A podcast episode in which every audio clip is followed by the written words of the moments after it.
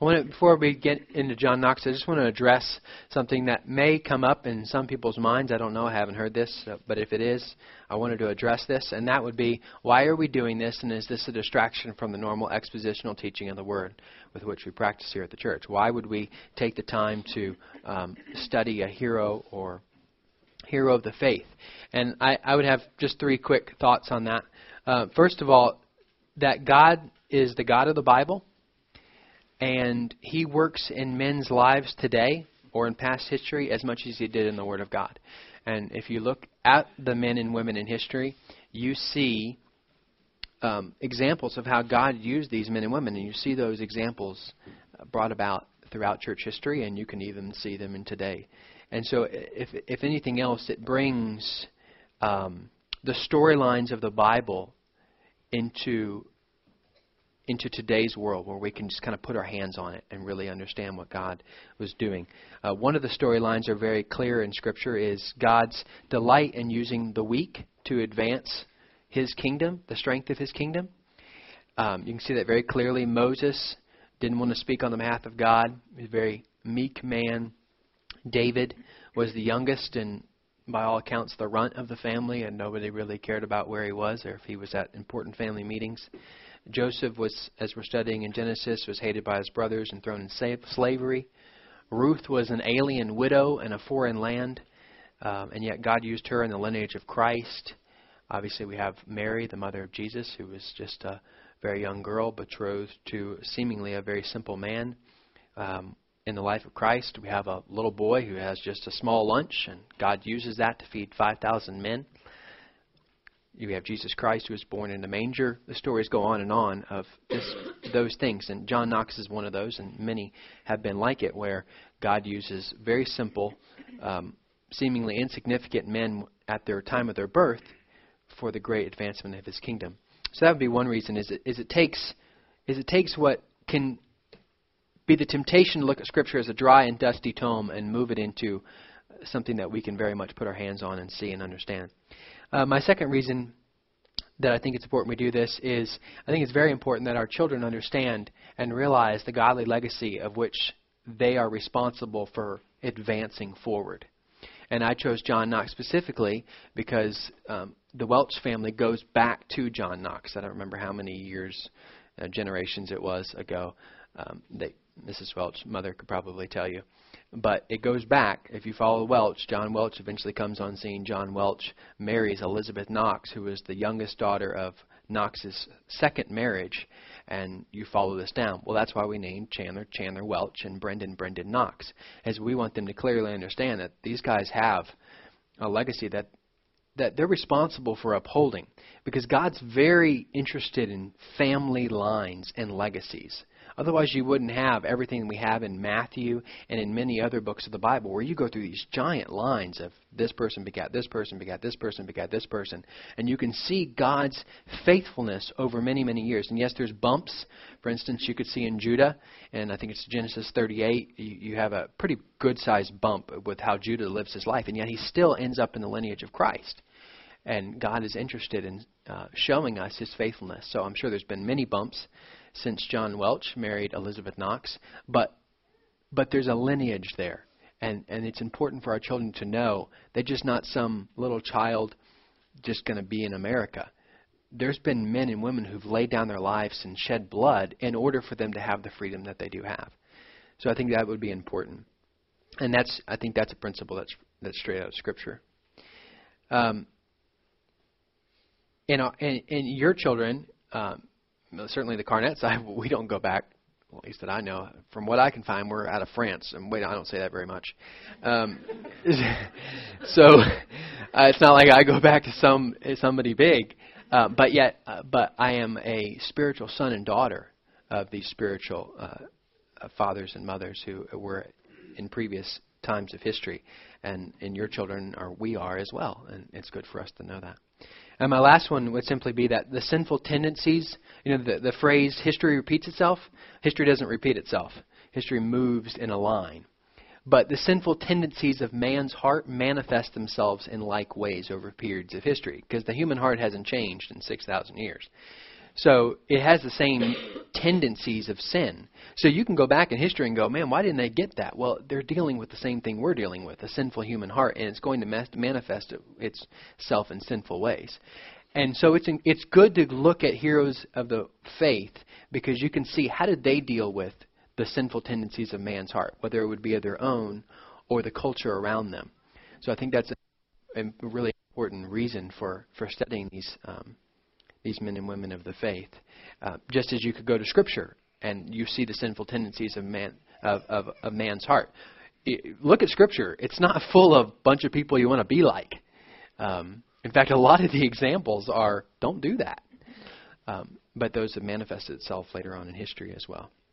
So I don't think uh, this is a distraction from Scripture.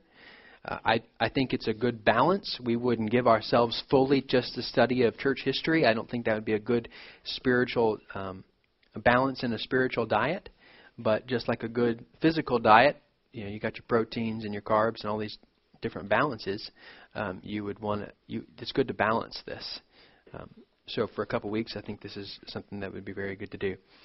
Uh, let me also mention something about history and, and, great men and women of the faith. And I'm speaking specifically to past history, but it very much applies to today, which is when we study them, please do not come under the assumption that you have failed or you are failing in your life or your family's life because you've not achieved the greatness or the success or the abilities or the talents of these men and women. You won't get there. God uniquely gifts people throughout history with with a unique gift that you can you can foster and grow the gifts God has given you and do amazing things for Him. But that doesn't mean it's going to be on a national stage just because you have the same habits maybe that a John Knox or a John Calvin did. There's only one John Knox, and there's only going to be one John Calvin, and Eric Liddell is a man for his time. Now, God has created, and I'm going to speak about this later, God has created us for a specific time, and that doesn't mean that there's not going to be one of us or some of us in the church history books down the road as being men that God or women that God uniquely gifted for our time.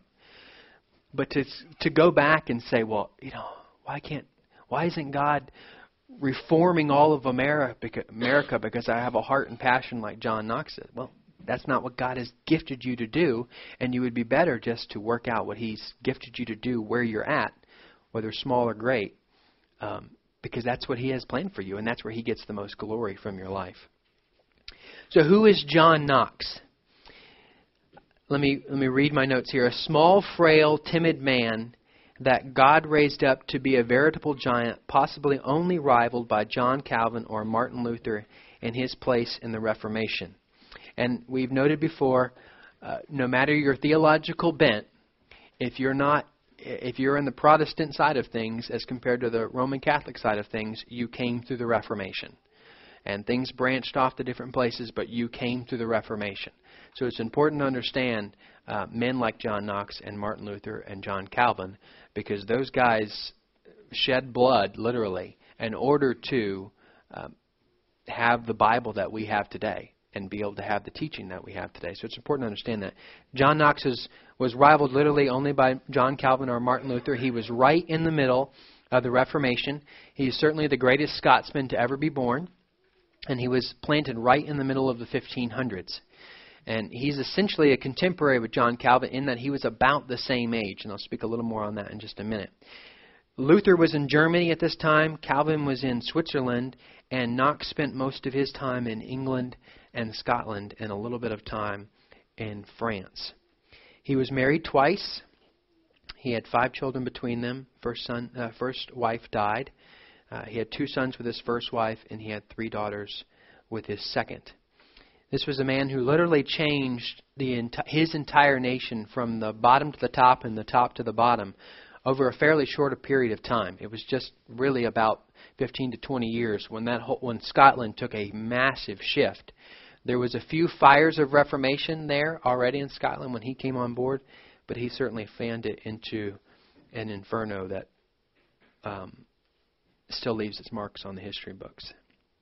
He did this uh, in the face of opposition and possible death, uh, although his enemies never were able to succeed in capturing him. We know very little of his early life. In fact, no one knows when he's born. Uh, and interestingly enough, another great man in, in history that God has used, George Washington Carver, nobody knows when he was born either. This is uh, seems to be an interesting trend that God uses very weak men. So there's speculation of he was born somewhere around 1505 to 1514. That's a nine-year period of time, and nobody can figure out when that was. He never mentioned it. He never writes about it, and nobody else did because he was just born to a simple man. It wasn't anything special. We don't even know where he was educated. Nobody marked down he went to school here, he went to college here. Nobody knows that. Really, you don't know anything until he hits 25, which then you have to ask the question, well, how did you know he was 25? And book history books say when he was 25, whenever that was, nine year period of time, I guess he could have been a lot younger, a lot older. He was ordained a priest and then you just have this blip in the history books. John Knox, ordained priest, and then he goes silent again. And you don't know what's happening or where he is or what's going on. And then he surfaces again, and this time he surfaces as a bodyguard. And he's carrying a, double fisted broadsword in defense of an itinerant preacher named George Wishart. And George Wishart was preaching in Scotland at this time. So we don't know really anything about John Knox until 1543. And we have a guess that he was converted around that time, and that's when he began his work with George Wishart. But even then, no one knows when he was converted. He shows up with John Wishart in Scotland, and Ian Murray describes Scotland as this a brutal backwater kingdom dominated by covetous, bloated clerics as well as by a corrupt civil power. Does that remind you of America? There's a lot of similarities. The fires of Reformation were. Am I there? Here or there? Here? John Wycliffe um, had been working, his disciples had been working in Scotland since the late 1300s, so about 100, 100 a little more than 100 years, when um, 150 years, when um, Knox shows up. Martin Luther was going full uh, full board in Germany at this time. He had already uh, posted his 95 theses. He had already begun his many writings and translations. And his writings and translations were making their way into Scotland, and so were Christopher's talk last uh, last week on William Tyndale. William Tyndale's Bible, published in English, both of Luther's writings and Tyndale's Bible were getting smuggled in vast quantities uh, in, the, in the black market into Scotland at this time. And so this is when we find John Knox. Is this Reformation is beginning to burn, and in Scotland, and he's a he's essentially a disciple of George Wishart, who is so faithful to him he wants to carry a broadsword and defend his life against those who would seek to take it. Interestingly enough, as most history uh, goes, change when it comes to theolo- when it comes to theology in a in a government change is normally from the bottom up. The common people had begun to really want to change in Scotland, and they wanted out from underneath the papacy, and they wanted out from Roman Catholic teachings, and obviously the church, Roman Catholic Church, and a lot of the monarchs at that time, the the royalty did not want to change at all. But that that's that's where the big conflict always comes. Is you've got this part that wants to change, this part doesn't want to change, and you have the conflict. That's where Knox hap, uh, comes into play.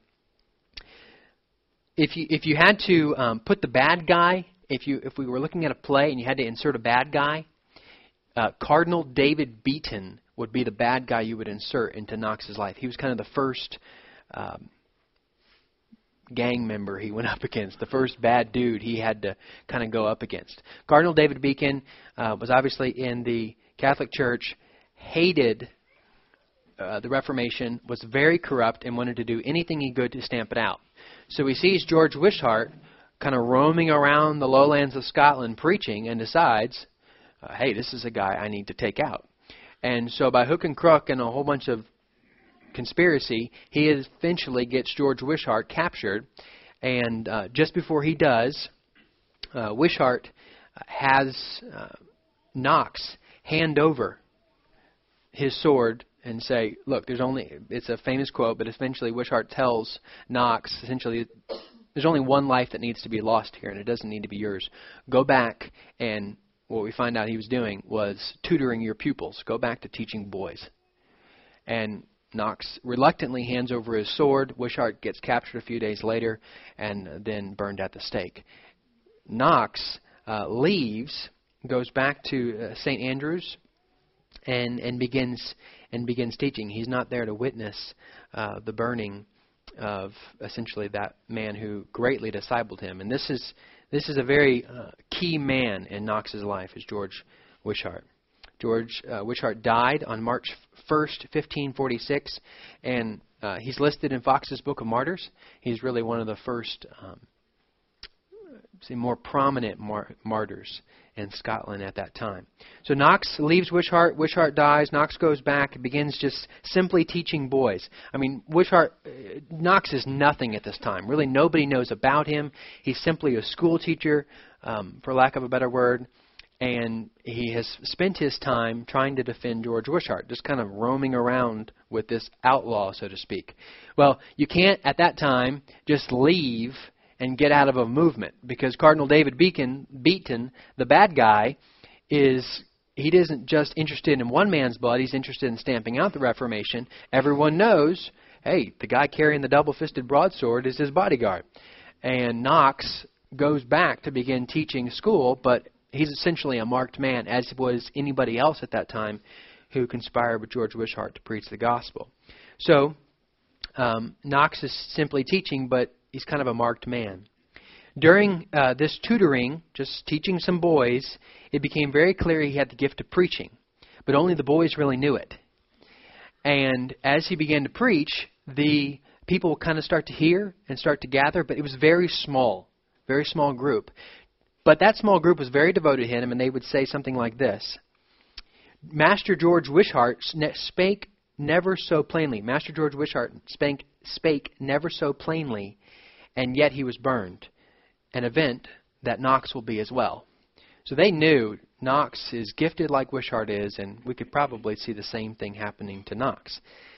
But there was a uh, before da- David Beaton could get to him, there was a defining moment in his life. And I would say this is the hinge of John Knox's life, where he goes from just a simple small town tutor to the prominent national stage that he would eventually rise to.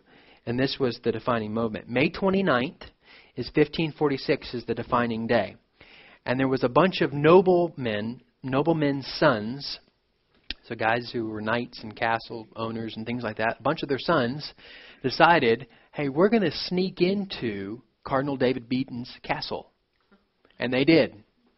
They snuck into him, into his room, in fact, held him at sword point, and demanded that he repent of killing George Wishart, which he didn't. So they ran him through. Now you have a situation. They just killed a cardinal of the Roman Catholic Church. You can imagine some of these boys going, hey, this has gone a little too far, boys. I want it out. And now they're stuck. They've got themselves a castle, and now they got to defend it against essentially the Roman Catholic Church.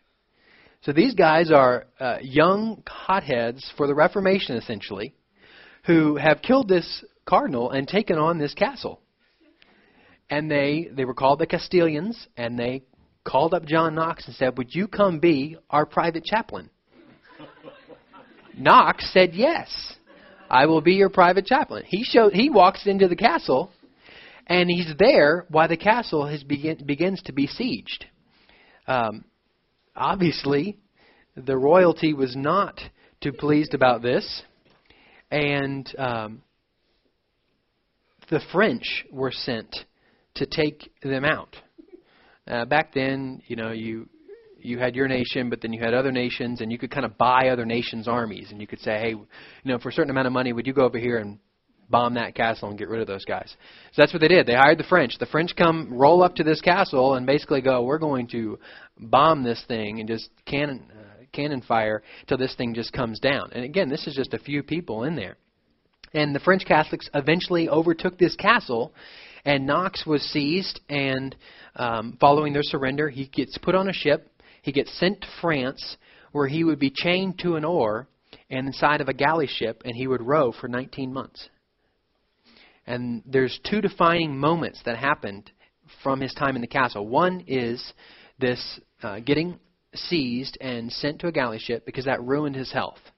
He was 19 months in a cold, damp place, very poor food, very poor water, severe treatment, harsh conditions, and it ruins his health, a lot like John Calvin's health was ruined uh, for the rest of his life. He was a very timid, very weak, very frail man. Uh, for the rest of his life. So that would be important event number one. Number two was during his time in the castle, he was just teaching these boys, again, the Castilians, but it was becoming very evident this man has a strong gift for preaching. And the whole castle wanted them, wanted uh, Knox to preach to them. But Knox would not because he didn't feel like that's what God had called him to do at the time. The whole castle gets just up in arms that Knox won't preach to them, and one of the men finally comes up and speaks for the entire castle and says this In the name of God and of his Son Jesus Christ, and in the name of these presently calling you by mouth, I charge you that you refuse not his holy vocation, but that you have regard to the glory of God, the increase of Christ's kingdom, and the education education of your brethren that you take upon you the public office and charge of preaching, even as you look to avoid God's heavy displeasure and desire that you should multiply his graces with you. I mean, this guy just blasts Knox in public. What does Knox do? Anybody know? He flees the room crying. This is the personality of a man that God ended up using, changing an entire nation.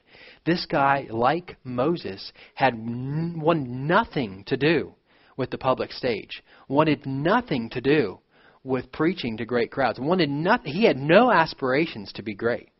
If anything, he just wanted a small, simple life. Probably made a little miscalculation by siding with the Castilians, but uh, really wanted nothing to do with what God would end up using him for. And there's there's an important lesson there that when uh, when you're weak, God, God is strong, and God desires to use those who understand their weakness he eventually recants and says, "Okay, I will preach," and he begins preaching. And that uh, just that time in the castle was enough to get his name known as a great preacher. So that when he gets out of that galley slave, uh, galley rowing job in 19 months, um, and when he's released, he was released by the English. It's a weird world back then. You're in Scotland, the French come and take you, but then the English release you. So he gets released to England, and as soon as he gets released to England, he is immediately basically thrust, uh, thrust onto a national uh, prominence. He goes to England in 1549, and, and two years later, he's requested by Edward VI to preach for him at St. George's Chapel in Windsor Castle. And he, um, he had such a passion for the Word of God and was so gifted that they wanted him. Uh, they, they sought to give him money uh, they sought to give him high positions, and he refused all of it. Uh, but Knox, even though he was a, a very weak man, he had overcome his timidity, and he was a guy who, when he arrived on scene, small in stature, frail, uh, it was just it wasn't like a pebble dropping into a, a little pond with some ripples. Uh, he, he would just, it would be like a tsunami dropping in on somebody. He, he just came in and he didn't care who you were or what you stood for, he was going to let you know the Word of God was the only thing that was important. And if you were deviating in any way, he would let you have it. He um, went up against, as he gets into England, 1551 range, he goes up against Thomas Cranmer, which was a very notable churchman in that day, who wrote uh, the Book of Common Prayer. Well, Knox just took him to task publicly about saying, You're calling people to kneel before the Lord's Supper. Well, Cranmer was saying kneel before the Lord's Supper in an attitude of reverence. But Knox took that as, do you understand what you're teaching people to do who've just come out of Roman Catholicism? You're essentially asking them to continue worshiping falsely the relics and and the sacraments. And so he just he just blasted him. Well, the royals, uh, uh King Edward and all those are sitting there going, okay, we've got kind of a firebrand on our hand. Let's just ship him someplace that's a little farther out. And so they sent him toward Scotland, although not all the way into Scotland, kind of on the edge of England, uh, close to Scotland, to Berwick on the Tweed. And this is a little town that was across the tracks, as it were. This was a bunch of people who were ramble rousers, and they. Um, were common people in many ways. And many people would have looked at Knox at that time and said, You just got demoted. You just got taken from royalty down to the peasant tavern. Eh, that would be as if going to Bill Gates and saying, Bill Gates, you're the president of Microsoft. Here's a broom. You're now the janitor. I mean, this is the extent to which he went. He, it was oblivious to him. He didn't care. He was interested in going, it doesn't matter who it is or where it is. I'm a man of the gospel. I'm going to preach it to whomever will stand in front of me. And it doesn't matter to me. And begins uh, preaching. Preaching, his first two converts are Elizabeth and Marjorie Bowes, who were the wife and daughter of the nearby castle. That's significant because Marjorie would become his first wife. He causes, again, a lot of ruckus with the local uh, people and to the point that he could have been killed. And then another significant event happens in history. and 1553 comes along. Edward VI dies. Anybody know their history? Who comes after Edward VI?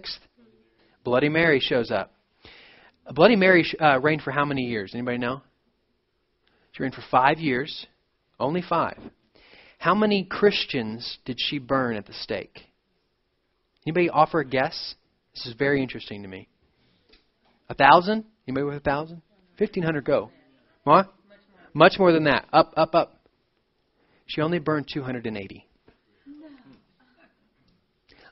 Just 280. Listen to this. We are appalled at Bloody Mary murdering 280 Christians. And yet, thousands die on the week in America in the womb and abortion. You know that I think my my father-in-law gave me a good distinction of why we're so appalled. Is you could smell the burning flesh back then. You could see the flames. They would tie gunpowder to you so that when the flames looked up, it would explode, cause more pain. You could hear that. You can't smell it here. You can't feel it here. Which I think is imperative for us as Christians. This is why you've got to get close to abortion, to smell it, to feel it, to, to, to taste it almost, and understand the atrocity that it is. Because that atrocity of what Bloody Mary was doing, it was like gasoline on a small fire for the Reformation. It just exploded the Reformation. And I, it's again, history doesn't repeat itself, but its tendencies do. And if we would, if we would get close enough I think you would see a lot of the same thing happen, where you would just see a, re- a revolution against such an atrocity. So interesting, interesting note in history here. So Bloody Mary comes on scene. Knox is immediately basically put under uh, hitman top ten list, and he flees. He flees to Geneva. He ends up in Geneva, Switzerland, and he becomes very close friends with John Calvin. John Calvin, he would note, was his spiritual father. Um, this is very significant. In fact, the Geneva Study Bible, many believe a lot of the notes and some of the translation was actually done by John Knox, although it's not noted. In 1555, this is very right in the middle of Bloody Mary's reign. Um, Knox and Bloody Mary was in England. Knox goes back to Scotland, but Scotland didn't have a good queen either. They had Mary Guise, and Mary Guise was pretty close to Bloody Mary. She immediately went, Knox is back in Scotland, let's take him out. And she did anything and everything that she could, including military intervention, assassins, a number of different things to try to take him out. Uh, Knox could not be stopped by that time. He was on the national scale. Uh, his message was loud and clear, and he essentially ran a commando preaching mission where he was one step ahead of the henchman every single time, jumping from place to place to place to place. Uh, a little romanticism. He got in a marriage, and then he flees back to Switzerland over this kind of one year whirlwind tour of Scotland preaching. Gets back to Geneva, uh, 1559, writes what many believe would be his kind of one of his big well known writings, which is the first blast of the trumpet against the monstrous regiment of women. And this was a treatment he wrote against female tyrants. He wrote it very poorly timed. He wrote it for Bloody Mary, but it comes out after Mary's death. And Elizabeth I has come on to the uh, on uh, ascended the throne, and she's Protestant, and she reads it. And needless to say, they weren't close friends. it very much put them at odds um, there in, in, in England. 1559, uh, Scott, uh, Knox goes back to Scotland. Mary Guise is still doing her best to stop him, but again, it just he's a unstoppable force by this time. 1560, two very significant things happen. Uh, Mary Guise dies, and uh, his first wife Marjorie dies as well. With Mary Guise's death, there is a that's the that's the shift. It all happens then. Scotland goes from a staunch Roman Catholic country. They make this massive shift within about a two week period of time. Knox is asked to come doc, draft many of the founding documents of what will become a Protestant um, Scotland, uh, a Protestant parliament, Scottish parliament, that he would continue to help found over the next 12 years of his life. He's already into the last 12 years of his life. I mean, if you consider basically from 1543 is about when he's saved, uh, 1551 ish, uh, 51 ish is basically when he gets out of the galley and he starts preaching in England. You really have from 51 to about 72, and he revolutionizes you could take it back even further. Really, 51 to 60, nine years, he turns Scotland all the way upside down, and they completely shift over to a, a Protestant nation. Uh, he takes on a uh, the minister uh, in 1560. He also takes on as being the minister of the Church of Edinburgh, which he would maintain till he died in 1572. Monday, November 24th, 1572, uh, John Knox dies uh, with his second wife by his bedside, reading scripture to him, and Calvin's sermons on Ephesians. He was a great lover of Calvin's writings, especially that in Ephesians. He died very simply, without any struggle, although he was in tremendous physical pain from all of the difficulty he had suffered in the gallery, galley over those 19 months. And he would be buried two days later on the uh, south side of St. Giles, which was his church in Edinburgh. And from the commoner to the nobility, most in Edinburgh, and I'll note this in a minute, most in Edinburgh turned out to pay their respects when he was uh, dead. There is the 2,000 mile an hour version of John Knox. Now, let me read to you something before we get to some lessons I want to point out. And that would be the legacy he has now. What Scotland thinks of him now. Listen to this. This is uh, Douglas Bond's book, The Mighty Weakness of John Calvin. Uh, I would recommend it. What of his legacy since his death in 1572? The English Parliament, listen to this, 140 years after Knox's death. This is just this just shows how fast we forget and why God in scripture tells you to put down markers, to write down, to set up stones, to do these different things he told the Israelites, and in principle we're to do as well, to remind ourselves of what God has done, because we very quickly forget. 140 years after Knox's death, um, the English Parliament condemned his books to public burning. 1739, George Whitefield in America was ridiculed for preaching doctrine borrowed from the Kirk of Knox. Kirk meaning Church of Knox. Perhaps more than any other, he has been portrayed as the infant terrible of Calvinism and has been characterized, even today, in books and film and at his own house now a museum, as a blustering fanatic. Moderns dismiss him as a misnomist for his untimely treatise against female monarchs and for his unflinching stand before charming Mary Queen of Scots, denouncing her sins and calling her to print. He fought against Mary Queen of Scots, Scots who was after Mary Guise in Scotland for the last 12 years of his life. He would just stand in front of her and let her have it, leaving her in tears most of the time. And yet he was of such power, she couldn't touch him. 1972, the 400th anniversary of his death, 400th anniversary, 1972, it was decided that such a man as Knox was an inappropriate subject to commemorate on a Scottish postage stamp. Scotland is who they are because of Knox.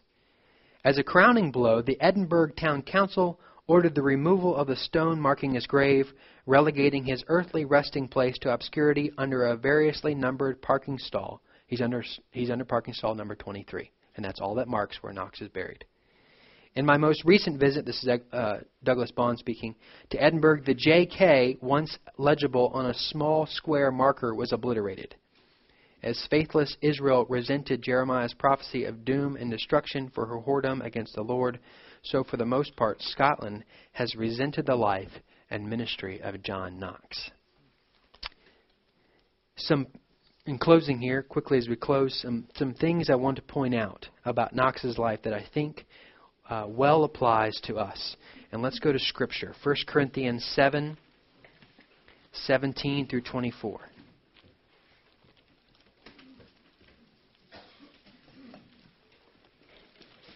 First Corinthians 7, 17 through 24. And as you're flipping, I'll be reading.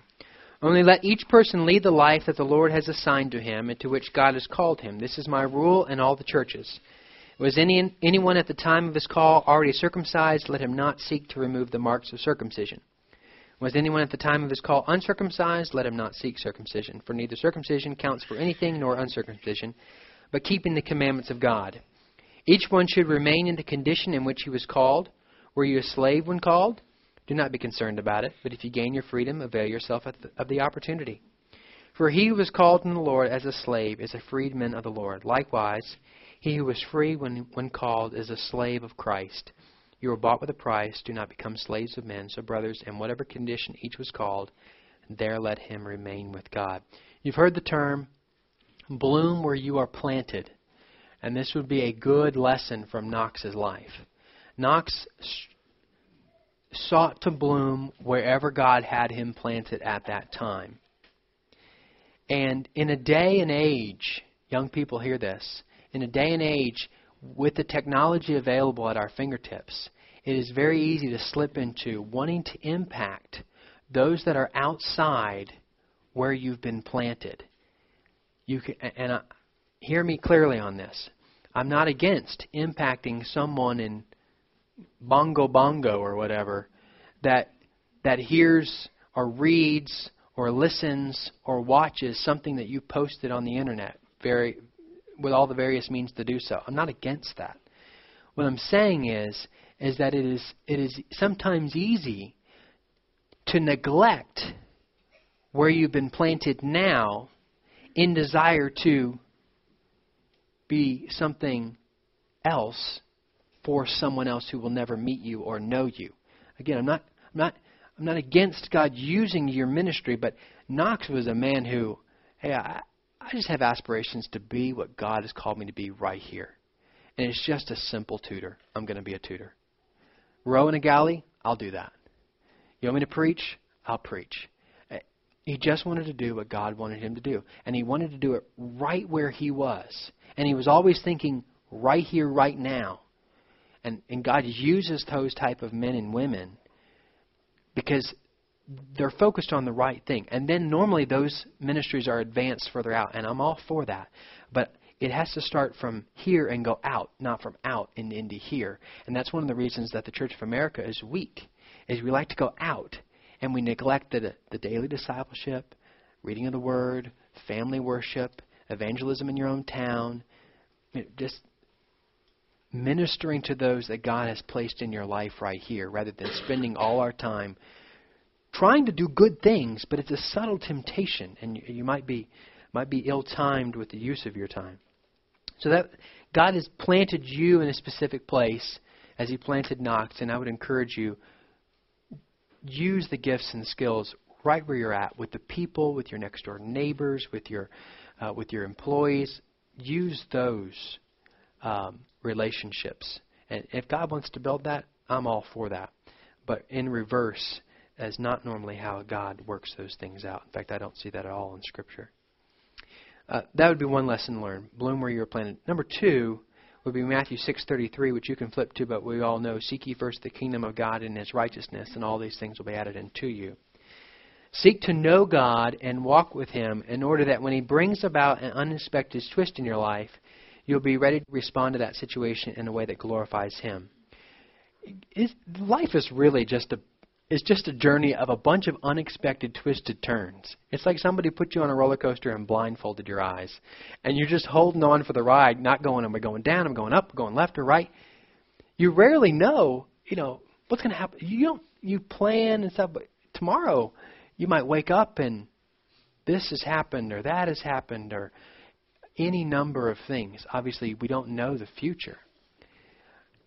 And we a lot of times we want to seek to know the future and seek to know answers to why and what's coming. When what God really is interested is seek me and be like my son so that when I bring about that unexpected twist, hey, I'm just tutoring these boys. Whoa, I'm now in a I'm in a castle that's being besieged. That's a twist.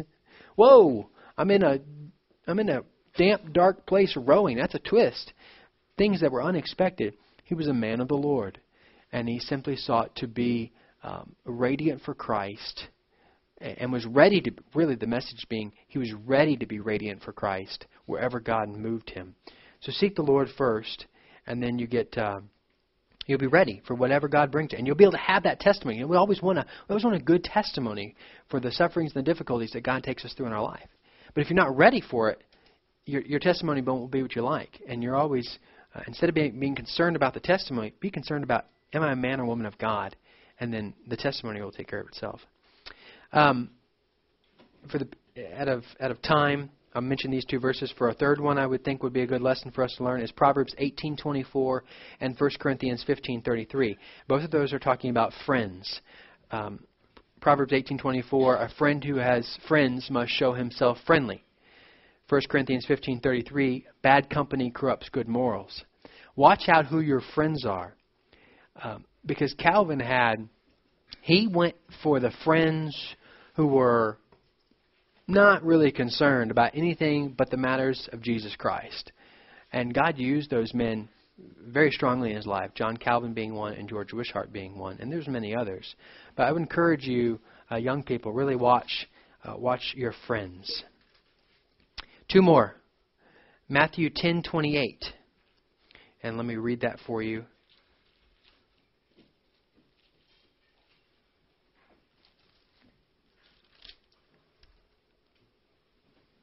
And do not fear those who kill the body, but cannot kill the soul. But rather, fear him who can destroy both soul and body in, in hell.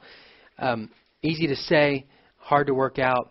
But man, Knox was a man who had little to no fear of man and we would be we would be very wise to emulate that. When he was on a galley, he the French Catholics loved to mock him and sought to get him to worship these whatever statues, different things of that nature. And one time, they had his hands tied, and he wouldn't do it.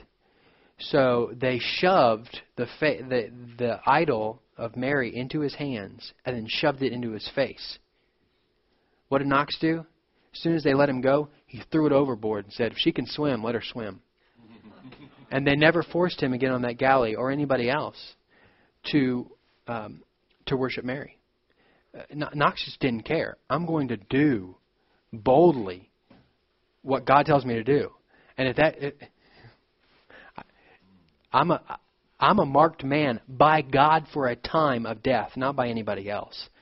And we could say probably been a little wiser about that. I mean, that probably hurt a little bit and probably beat him. But that's the type of man he was, and that's what I want to point out. Is is he was a man who just had an unflinching uh, fear of God as compared to a fear of man. And 15, and just a few examples of that. 1551, when he was in England, uh, he was the celebrity among the royals, and they tried to get him with lucrative contracts or with lofty positions to stay in England. And it was said of him that no money could buy John Knox. No, he could not be bought to do whatever you wanted him to do. He had a fear of God alone. Um, when he went to uh, Calvin in Germany, in Switzerland, Calvin urged him to take a pastorate in Frankfurt, Germany during his first time with Calvin there. He walked into that pastorate, it was English speaking, and they were Anglican and he thought, well, we have way too many similarities to the Catholic Church, and he let them have it, and they eventually tried to take his life. I mean, the man just didn't have any any qualms about saying, the Scripture says this, and you're not doing it, And let me just point that out to you. And they they didn't like that at all. Um, 1555, uh, fifty-five. when he goes back, he goes back in the middle of Bloody Mary's reign, goes back into Scotland. Mary Guise is trying to take his life. I mean, he's publicly known as calling uh, Bloody Mary a, a Jezebel and just ripping what she's doing up and down. Uh, he was not afraid to just call a spade a spade, and not saying, and not afraid to say, "You're wrong. You're not according to Scripture." Earl Morton, who was at his grave, uh, is said to have said there lies when it, when they put him into the grave. Is said to have said there lies one who in his life never feared the face of man, and and it's well documented that he did not. All that to say for us is do not let's we cannot fear, especially in our day and age, to speak the truth.